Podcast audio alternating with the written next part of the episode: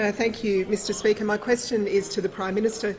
Does the Prime Minister have confidence that each statement Minister Cash has made to the Parliament in relation to the circumstances surrounding the Australian Federal Police raids of the AWU was truthful? The Prime Minister has the call. Well, thank, well, thank you, Mr Speaker. I have complete confidence in the Minister and Senator Cash. Is it on? Look, I'm going to uh, shirt front Mr Putin. I will not be lectured about sexism and misogyny by this man. I will not. No, wait, it, it is on? Uh, you bet you are. Uh, you bet I am. I don't like it. Oh, fair shake of the sauce bottle, mate.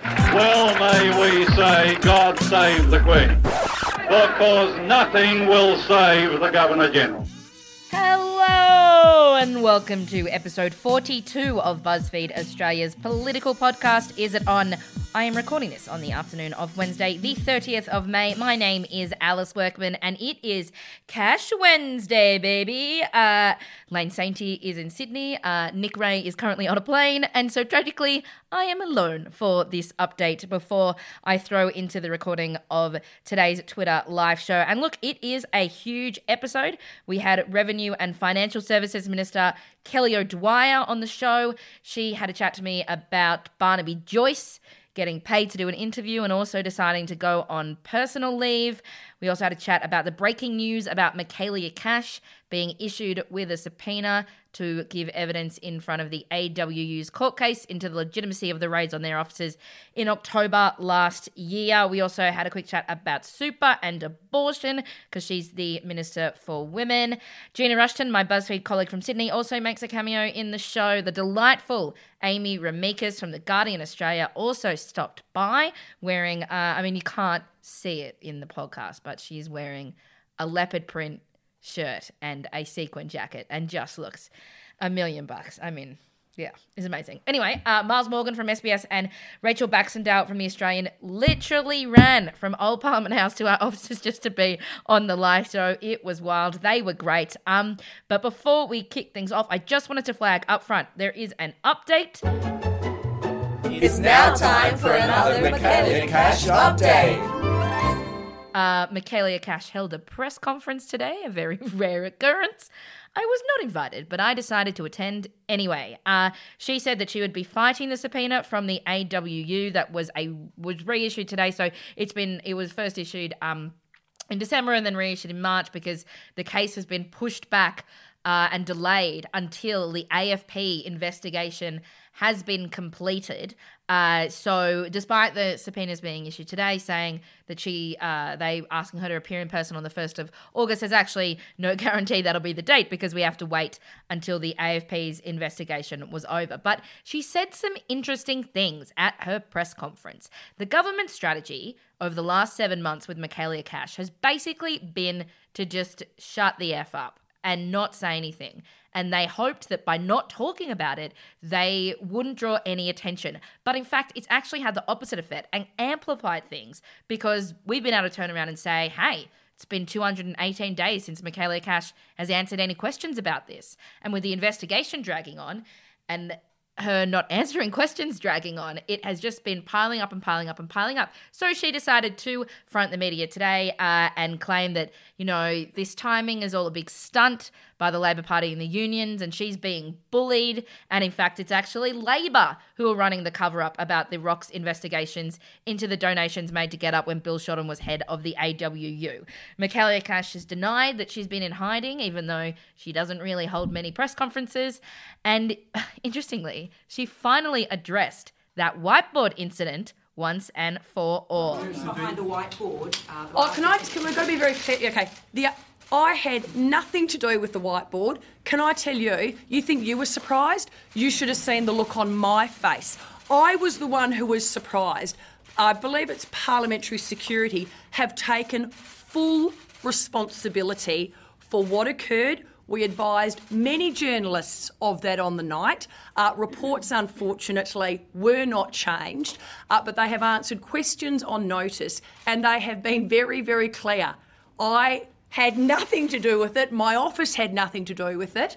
Um, that was something that the Department of Parliamentary Services took upon themselves. And I have to say, Michaelia Cash is right on this one. In answers to questions on notice from March, overzealous security guards put their hand up and said, it was us, it was our idea to roll out the whiteboard. It actually had nothing to do with her. But despite her repeated calls today that the Labor Party are the ones that are covering something up, Michaelia Cash again refused to go back in front of estimates and answer further questions. And she also refused to answer my questions about whether or not she has been interviewed by the AFP or, in fact, given them a statement or had any kind of contact with them. She flat out refused to answer once again. Uh, Minister, you say it's a cover up, but you, you won't answer despite being asked more than 10 times yesterday if you have been interviewed by the AFP, if you've had any contact with the AFP, have you given a statement to the AFP? Can Alice, you answer that unfortunately, once and for all? I think you and I both know that yet again this is subject to an AFP investigation. And can I again confirm to an investigation for the record, it is not an AFP investigation into me. It is not an investigation into my office. The Police Commissioner himself made clear at estimates last year it would not be appropriate to comment. But as I have consistently said, and I again said in uh, Senate estimates yesterday, the absolute extent of my knowledge is as set out in the days after on Hansard record. That is the extent of my knowledge. Thank you very much. Australian politics. Yay! Now, all of this is up on our Facebook page and my Twitter account, so you can check it out. So, but before I get carried away into the giant pit that is Cash Wednesday, uh, let's get on with this week's podcast. As always, you can hit me up at Workman Alice, and we are at BuzzFeed Oz Poll on the Twitters. And thanks for listening. Bye. I like big woman. I like big woman. I like big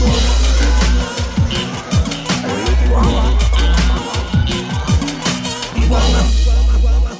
Welcome back to the BuzzFeed News Bunker here in Parliament House in Canberra, where it is another sitting week edition of Ozpol Live. My name is Alice Workman, and we have, frankly, just a huge show for you this week. But first off, in some breaking news, the federal court has reissued a subpoena for Jobs Minister Michaelia Cash to give evidence in the Australian Workers Union court case challenging the legitimacy of the raids on their offices in October last year. Now, it should be worth mentioning these subpoenas were first issued by the AWU in March.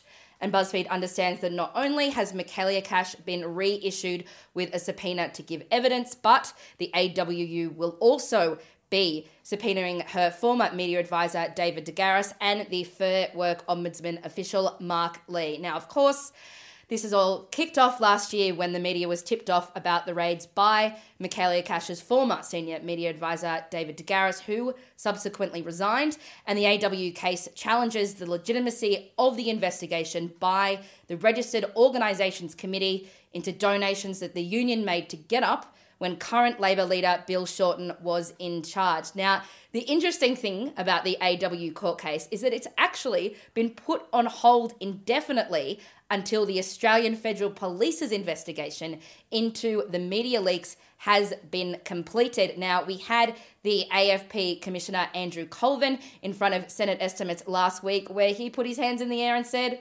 we don't know when it will be over. There is no timeline, no estimated completion date. So it looks like we won't actually be seeing Michaelia Cash front up in court anytime soon. And look, we're not going to see her front up in estimates either. She was meant to appear in front of Senate estimates today alongside the Registered Organisations Commission, and I'm sure the Labor Party had a truck ton of questions to ask her, but she is a no show, sending along Assistant Minister Zed Seselja in her place. So it's unlikely that we'll hear anything from Michaelia Cash today. So instead, I'm going to put a few questions to her colleague, the Financial Services and Revenue Minister. Kelly O'Dwyer, who'll be joining us here on the set live in a couple of minutes. If you've got any questions for Kelly O'Dwyer, you can hit me up with the hashtag BFOzPoll. Any questions whatsoever? I'm sure the minister really wants to hear about super, but maybe you've got some other issues that you'd like to ask her about. I'll also be joined by Amy Remeikis from The Guardian Australia. She'll be here to chat about Michaelia Cash and Senate estimates. And a bit later on, I'll be joined by Miles Morgan from SBS and Rachel Baxendale from The Australian. But let's go to the biggest news in Parliament House today, and it, of course, is about Barnaby Joyce after a week of controversy over his decision to take a paid television interview. The former Deputy Prime Minister and Nationals leader has decided to take an extended personal leave from his parliamentary duties effective immediately, so he's not here today. And they will run until the end of June, meaning he actually won't be back in Parliament until after the winter break, which will be in August. But if you add up the sitting days, it's two weeks, uh, two days this week, and then two weeks next month. So it's actually not that many face to face days he loses in Parliament House. Now, Barnaby Joyce's colleagues say he's been under a huge amount of stress over the last year. Not only did he split with his wife of 24 years and have a son with his ex staffer and new partner Vicky Campion. But let's not forget, last year we also found out he was a Kiwi dual citizen and he got booted from Parliament from the High Court and had to survive a by election. Nationals backbencher Andrew Broad said, Look, if Barnaby wants some leave, give him some leave. Quote, leave him alone and hopefully he'll come back and contribute to the direction of the country in his own time. The thing we always need to be mindful of is that members of parliament are people too. But not everyone agrees with that. Derryn Hinch, the crossbencher at Human Headline, says Barnyard Barnaby took squillions of dollars as deputy PM while illegally sitting in the House, was only elected a few months ago. How can he be eligible for 11 weeks of taxpayer funded paid personal leave? Well, what sparked this need for privacy and personal leave? Ironically, it's news that Barnaby Joyce will be doing a tell all interview with Channel 7. There's a preview of what that interview will look like that was released last night. Their illicit love affair rocked Australia. Everything was worth it for this. Now, Vicky Campion comes clean. You can't help. I can't help it. I you can't help who you fall in love with. I failed. I failed. I failed. I failed. I failed. The Sunday night exclusive. Nothing off limits. What was it? I can't repeat the words. The people who tried to stop this baby being born. Political pressure. They said if they if you don't, they're gonna come after you. They did. Meet her little baby at the center of it all. I would do anything to protect him. The only place to see the interview Australia's talking about is exclusively on 7 Sunday night. Seven reportedly is paying $150,000 for this fireside chat with Barnaby Joyce, his partner Vicky Campion, and glimpses of their newborn son Sebastian. It'll be broadcast this Sunday, but people are already asking questions about whether or not a politician or a politician's spouse should be allowed to accept payment for an interview. When he was asked about it yesterday, though, Barnaby Joyce said, She made me do it. That's right. He threw his partner, Vicky Campion, in the deep end and said it was all her idea. He said they'd been trying for privacy for months, but they've had drones fly over their house. They've been stalked by the paparazzi at airports. So, if other people were making money off their story, why shouldn't they? And Barnaby Joyce has reportedly told colleagues that he'll put the money into a trust for his newborn son. Well, I'll ask Minister Kelly O'Dwyer in a few minutes if she stands by the comments she made yesterday. In some very strong words, she said that most Australians are pretty disgusted with Barnaby Joyce for taking money for the interview. But I want to know what you think. Hit me up with the hashtag BFOz poll on Twitter. We've already got some tweets coming in at Angry Exile says, Don't care. Can we please stop hearing about him? Well, uh, good luck muting that on your timeline this week. Uh, we've also got one from at Miss Kelly Blair who says he's blaming his girlfriend for accepting the payment. It would be nice if Barnaby would accept responsibility for any of his actions and not blame everyone else. Well, I want to know what you think. Should we all just leave Barnaby Joyce alone like we left Brittany alone, or does he have his right to privacy when he agreed to? Did he lose his right to privacy when he agreed to sell his story? Hit me up with the hashtag BFOzpoll. But I also want to know: Are you actually even going to watch it? They've, the media has been saying that the the viewer numbers will be huge, but Energy Minister Josh Frydenberg said on our own this morning he isn't going near it. He's busy, he's got other things to do.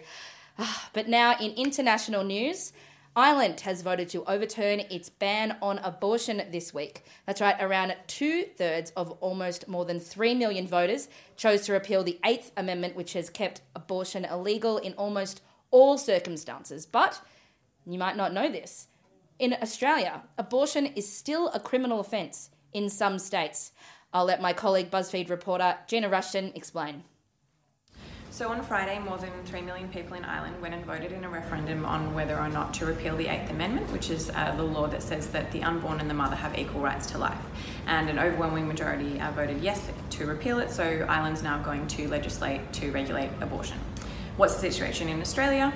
Um, in New South Wales and Queensland, abortion is still in criminal legislation, and there are efforts in both state, states to decriminalise it.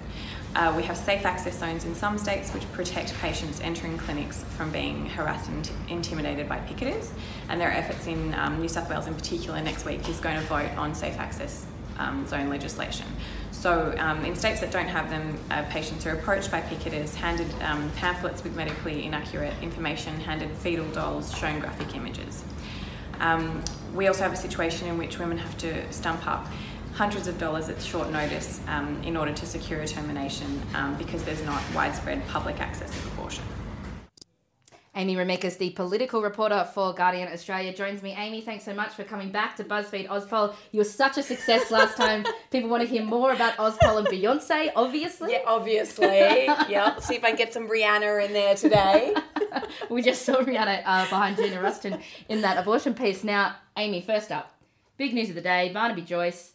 I wanted to ask you do is it time that we left Barnaby Joyce alone? Has the media been too harsh on him? Is that why he needs to take this personal leave? Look, I mean, uh, is it about us leaving Barnaby Joyce alone or Barnaby Joyce leaving us alone? I mean, like the man has not stopped speaking. He went on personal leave for four weeks when all of this news broke. Completely understandable. Yeah. Did interview after interview, standing in his kitchen with his bloody tea towel around his neck like he was a prize fighter. Never seen a tea towel before. then he's saying it's time to move on. He comes back. It's time to move on. It dies away. Next thing we know, he's getting $150,000 to do an interview and then saying, "Oh no, please, the privacy." Like it's just it's just ridiculous. And yesterday sitting in the chamber, he just looked like a man who had just gone, "You know what? I've gone too far. I've made a big mistake. I need to take some time off. So I'm glad that he's doing it. Do I think he will shut up while he's away? no, I well, don't. The last time that he took leave before he lost the uh, deputy prime minister job, I think he did an interview every single day, didn't Pretty he? Pretty much. And I think once this interview on Network 7 airs,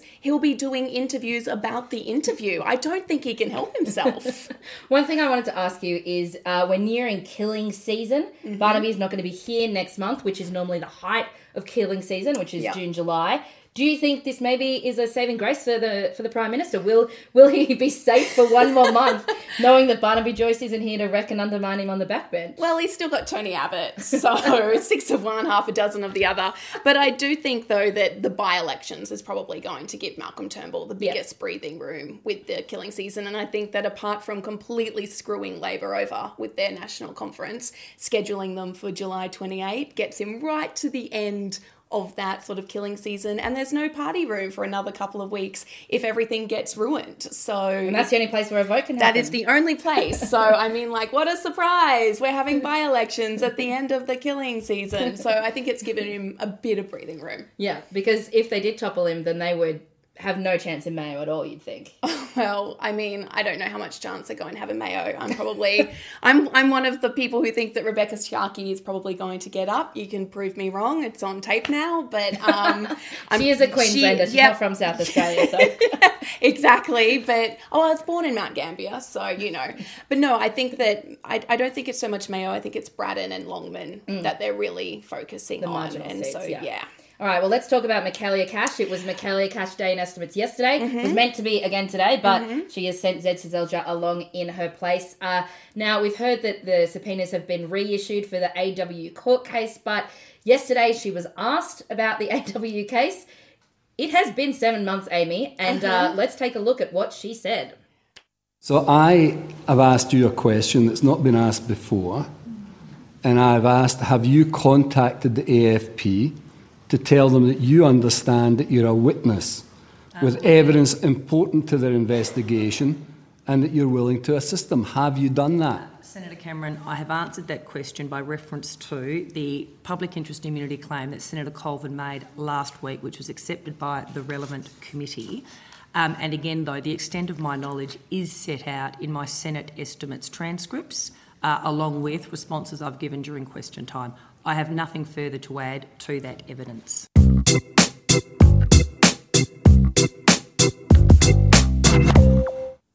Okay, Amy, it's been seven months since this all kicked off.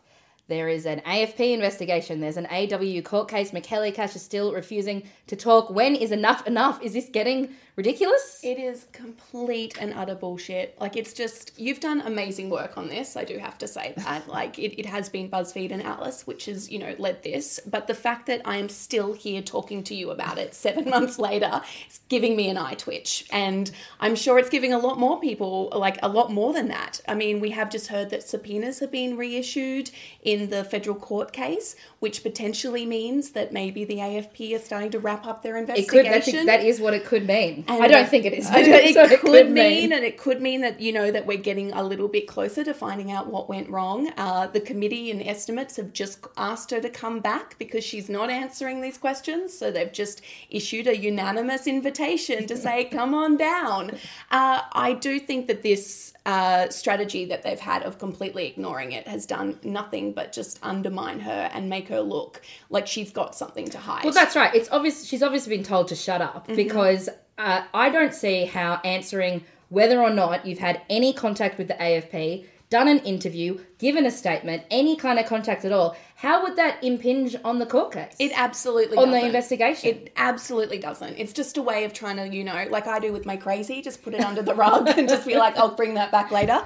But yeah, it's just a way of trying to hide it. And it's just, it is ridiculous because that's why we're still talking about it. Mm. If she'd come out and said, yes, you know, release a statement, the AFP have interviewed me, I cannot say any more. It completely stops Labor from being able to ask these questions. We just say, yes, she's being interviewed. We all know that there's a court case. We all know that there is an investigation. Not talking about her role in it has just amplified it so much more than it needs to be. so, do you think that it's time that she potentially stood down? Uh, I think we're getting to that point, actually, and I don't think it's even a reflection on anything that she has or hasn't done. I just Mm. think the fact that it's become such a distraction, like such a distraction now, that she can't do her job. Well, that's what I find interesting is during the reshuffle that happened in December last year, uh, some people actually said that described her move from employment minister to jobs and innovation as a promotion. I actually think it was a demotion. I think that they split her responsibilities with Craig Laundy and gave her less to do, which is her reason for not being in front of estimates today because it's not her portfolio responsibility, even though it all falls Yeah. under employment. So Yeah. I wonder whether, I mean, could they. Could, could they say face and demote her again? Can you demote another woman from the front yeah, bench? well, there's that issue as well. I think I think Turnbull's completely stuck on this one. I don't think he's going to be able to do anything because Mm. if he demotes her now, or you know, asks her to step down, then that becomes like an even bigger story. But if he keeps her on, it's still going to keep rolling on. So it's just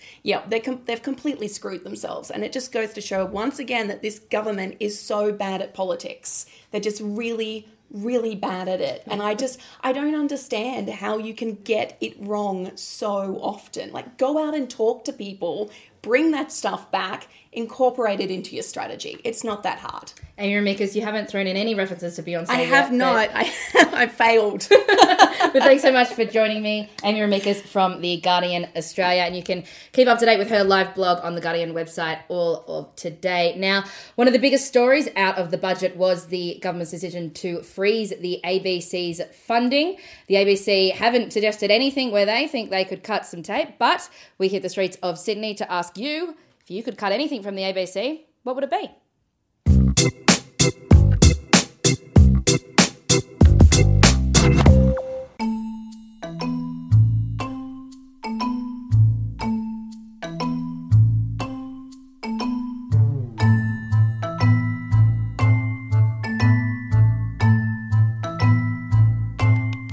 We're doing is freezing the ABC's funding. They can live within their means like families do.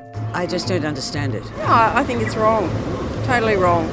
It's great to have a um, commercial free station that's not influenced by big business. definitely shouldn't be privatised. And if that's where it's going, I would be opposed to that.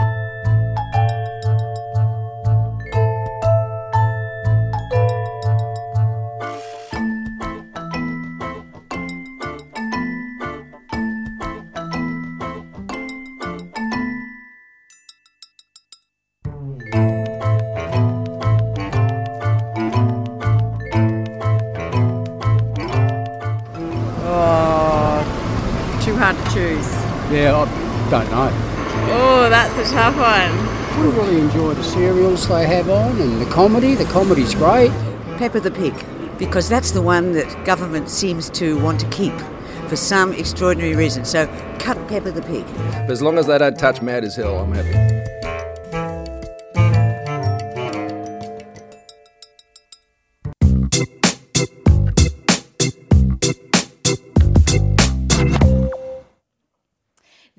Minister for Revenue and Financial Services, Kelly O'Dwyer, is here now live with me in the BuzzFeed News bunker. I mean, it's a bit makeshift, but It's pretty. It's pretty groovy. We're living within our means, uh, You are. Kelly, well, that's so- good. you and government living within our means. Now, before we get to the big super news and the Productivity Commission's report, I just Yeah. wanted to ask you about the breaking news that Mhm. Michaelia Cash, the Jobs Minister, has been reissued with a subpoena in Right. the AW's case into the raids that happened in October last year. Right. Now, I just wanted to get an idea. Uh, she's there's been a lot of pressure in estimates for her to answer questions. She's been refusing to talk about whether or not she's been interviewed by the AFP.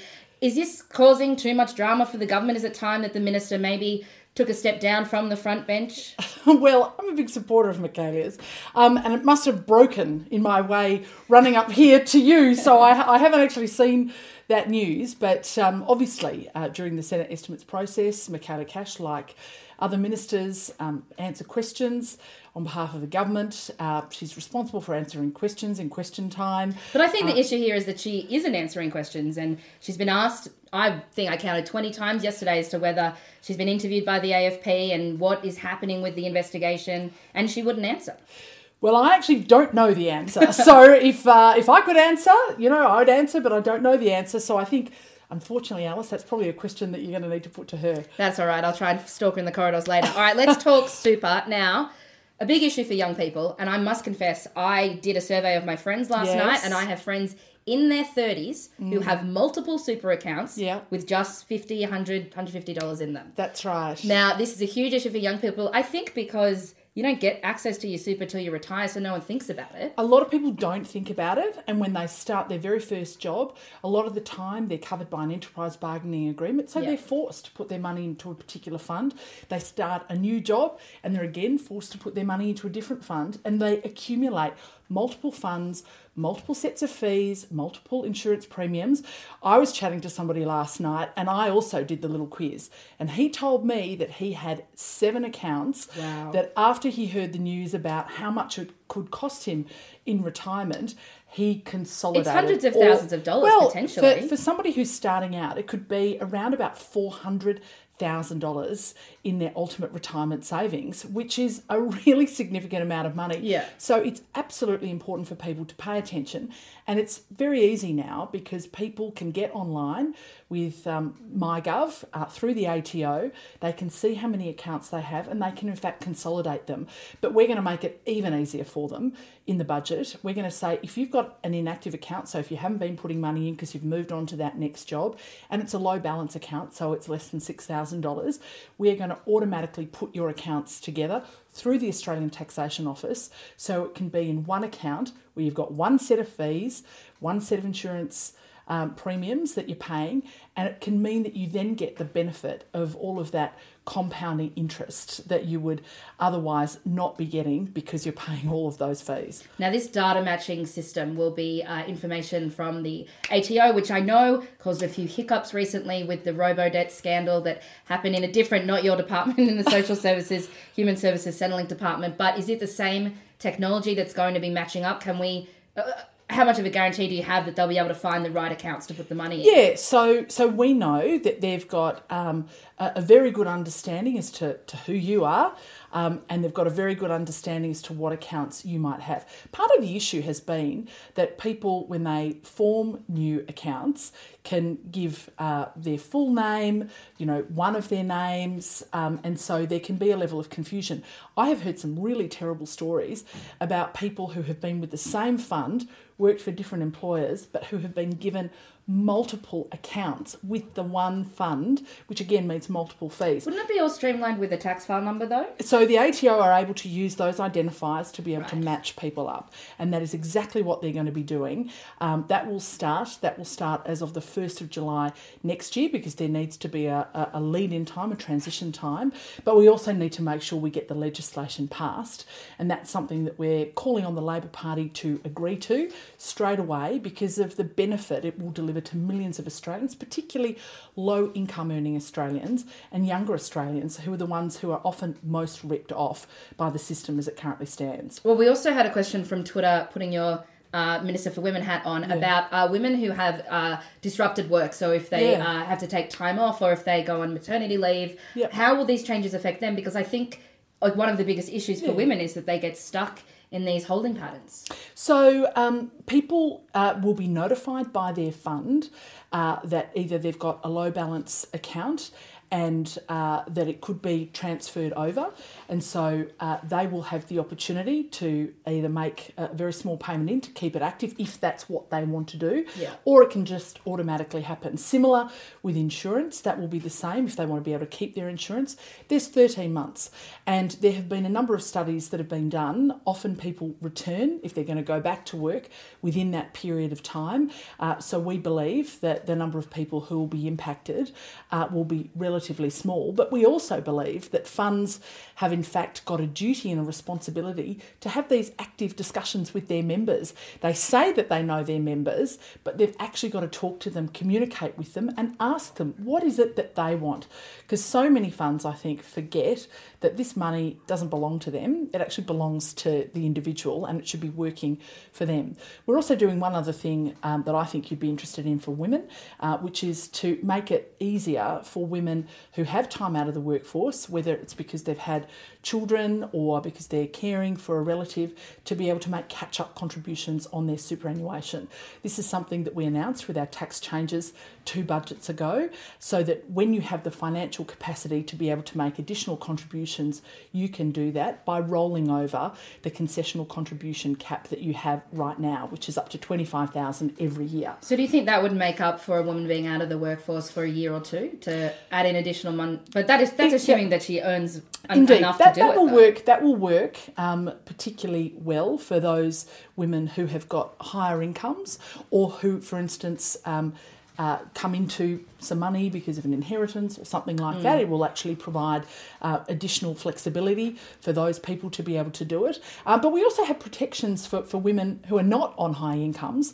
The low income super tax offset, for instance, for those women who would otherwise be paying a higher marginal uh, sorry, a lower marginal tax rate than the tax that would apply, the 15% tax rate that would apply on their superannuation. We make sure that they pay the lower amount of tax. Now, we've got another question here from Twitter. Sarah Masting asks uh, Why do business owners who have not paid superannuation to employees get an amnesty, yet Centrelink recipients who were possibly overpaid six years ago get threatened with criminal proceedings? Right, I'm really pleased um, that I've been asked that question.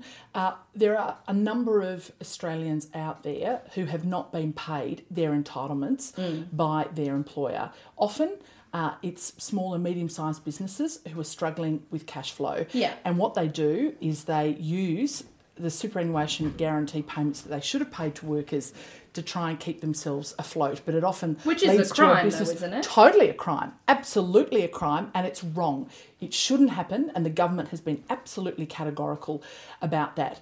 What we want to do is we want to make sure that the ATO not only continue to go after those employers who are Mm. doing the wrong thing and hit them with massive penalties, but we've also said to those businesses, if you have done the wrong thing, you have a small period of time to come forward, to fess up, to say we're going to make good every single payment that we owe our employees plus interest so that the worker themselves gets access to the superannuation that they have been denied. And instead of the government um, getting an additional penalty payment um, from the company, we're going to waive that so that we can turbocharge the right payments being made to get the money to, the right people, right? To but get the is money there, to is the there people. a cap And- on how much people can? If a business comes forward and says, "Whoops, I have accidentally haven't paid five million dollars worth Yeah. here." Is there is there some kind of? I guess the the question is based about hypocrisy and whether why businesses should be able to get away with Well, we're not committing a crime. Well, well, um, those businesses that don't come forward will be hit with really tough penalties, and more than that, um, we're the first government to, to basically say we're going to put people in jail for not making their payments to their workers that they should. But it's a carrot and stick approach. Yeah. We want to turbocharge money getting to people, getting in their accounts. And we anticipate that through this amnesty, there are around 50,000 people who will get up to $230 million that they otherwise might not get as quickly. And we think that it is right to do that so that they can get access to that money very quickly. We do sort of similar things um, in the tax space as well, where we've said people who've had, you know, um, tax issues need to come forward and fess up, otherwise, they're going to be hit with high penalties.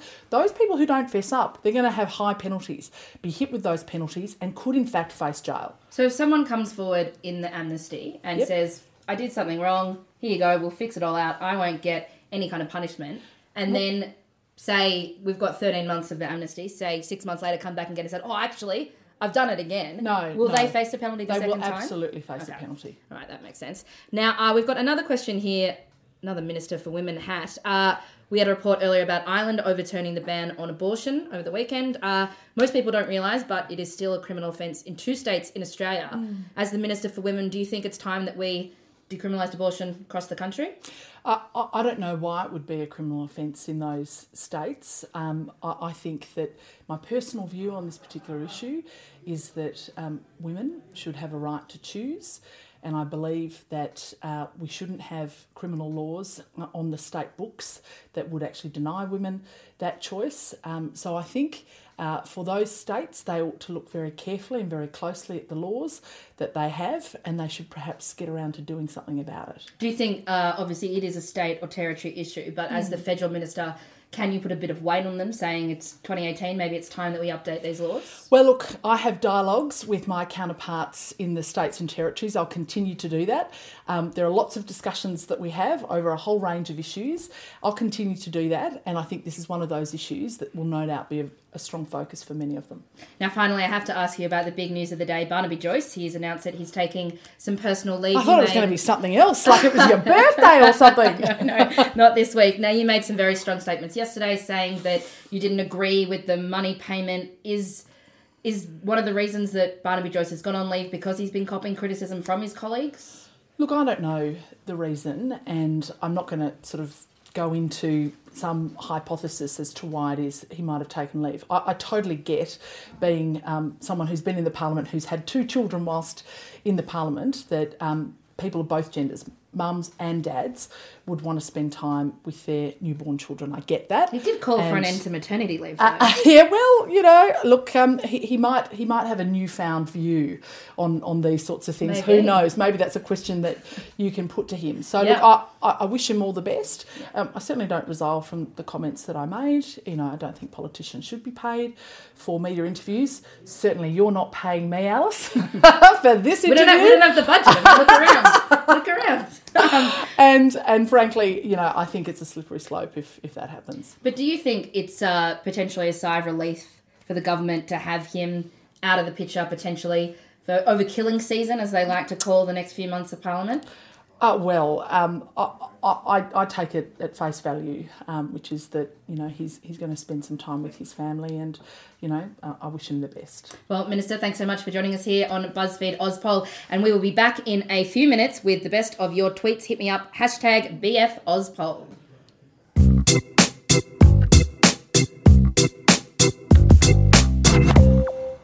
I asked the Prime Minister, if you are so confident about your view of fight back, why won't you call an early election? The, the answer is Higgins. because I want the to do you slowly.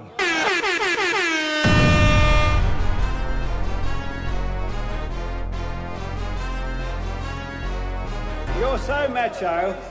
Twice you've had a chance to take the opposition leadership. Now, when I told our caucus last year that you were a low altitude flyer, I was right, wasn't I? Just Howard being Howard, isn't it? You know, the little desiccated coconut's under pressure and he's attacking anything he can get his hands on. And as far as you're concerned, unless you're scripted, you're useless.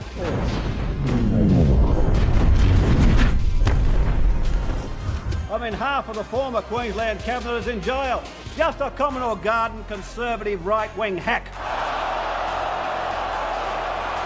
Mr Speaker, unless he's in with a question in his hand written by someone on his staff, he's useless. Poor old Costello, he's all tip and no iceberg. Are you accepting it? No, of course No. not. Rubbish. Mr Order! Speaker, give him a The Valium. government- Give him a Valium, Mr Resume Speaker. He needs it. He's already dead. I mean, if Tony Abbott ends up the Prime Minister of Australia, I mean, you've got to say, God help us. God help us. You fraud. You disgraceful, disgusting fraud.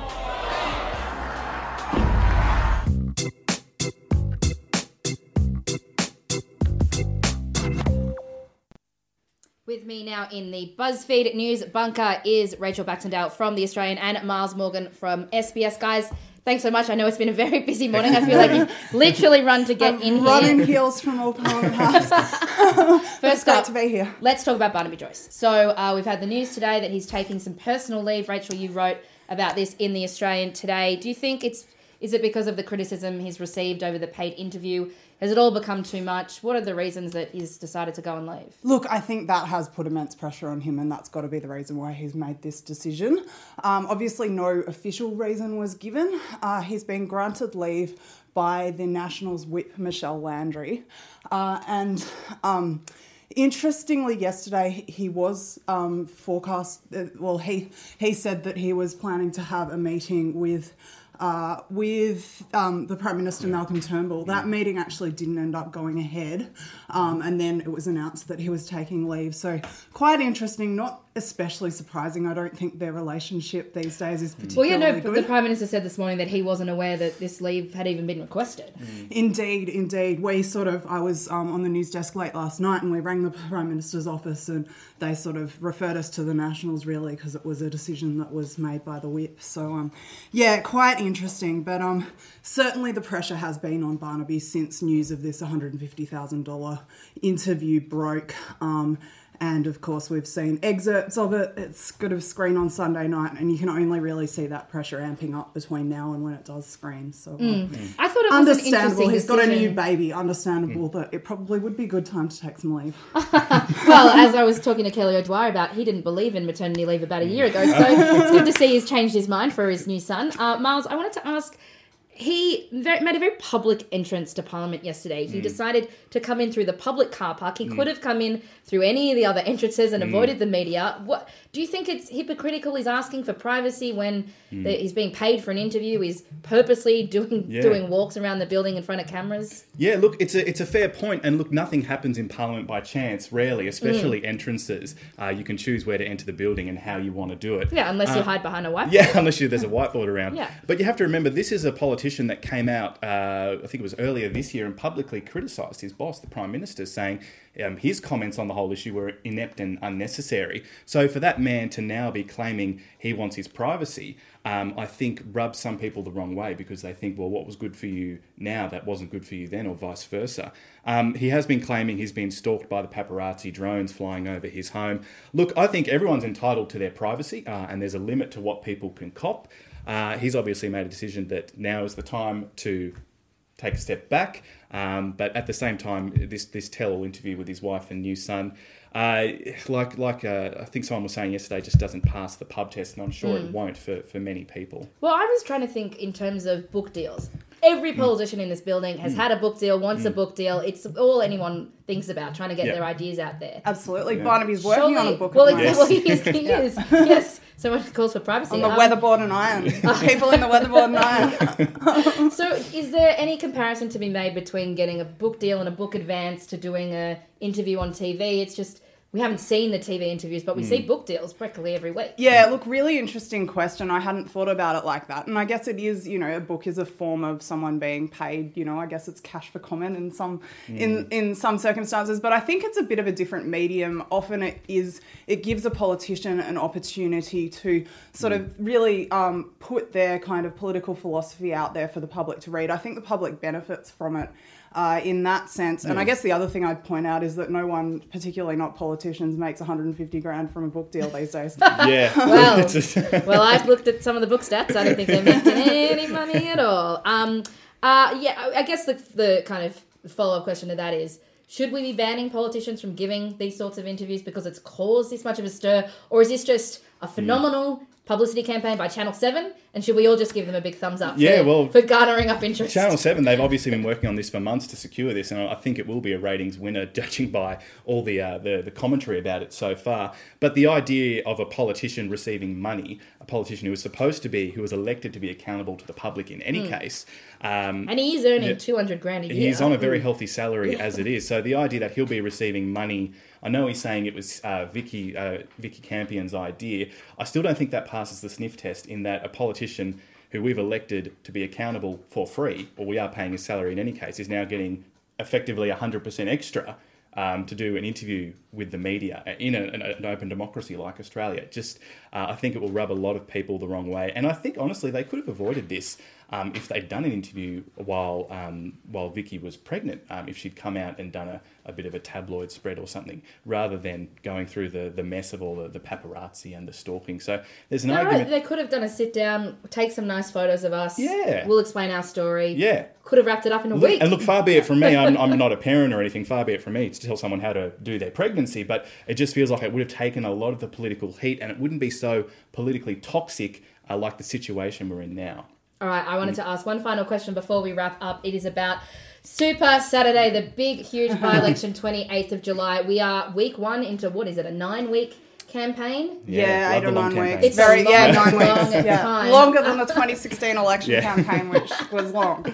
And in the Australian today, we've already had the Prime Minister Malcolm Turnbull come out and say they're doing Mediscare again. Mm. It is back. Are we really going to suffer through another nine weeks of Mediscare? Well, look, Myles, what do you think? I think Mediscare was obviously a winner for the coalition last year. It probably uh, contributed to them winning the election in, in casting that Mediscare aspersion on Labor. So if it ain't broke, don't fix it, and that's especially true will in people politics. fall for it again? It's hard to say. I think I would give uh, voters. I think you've got to treat them uh, with a bit more intelligence.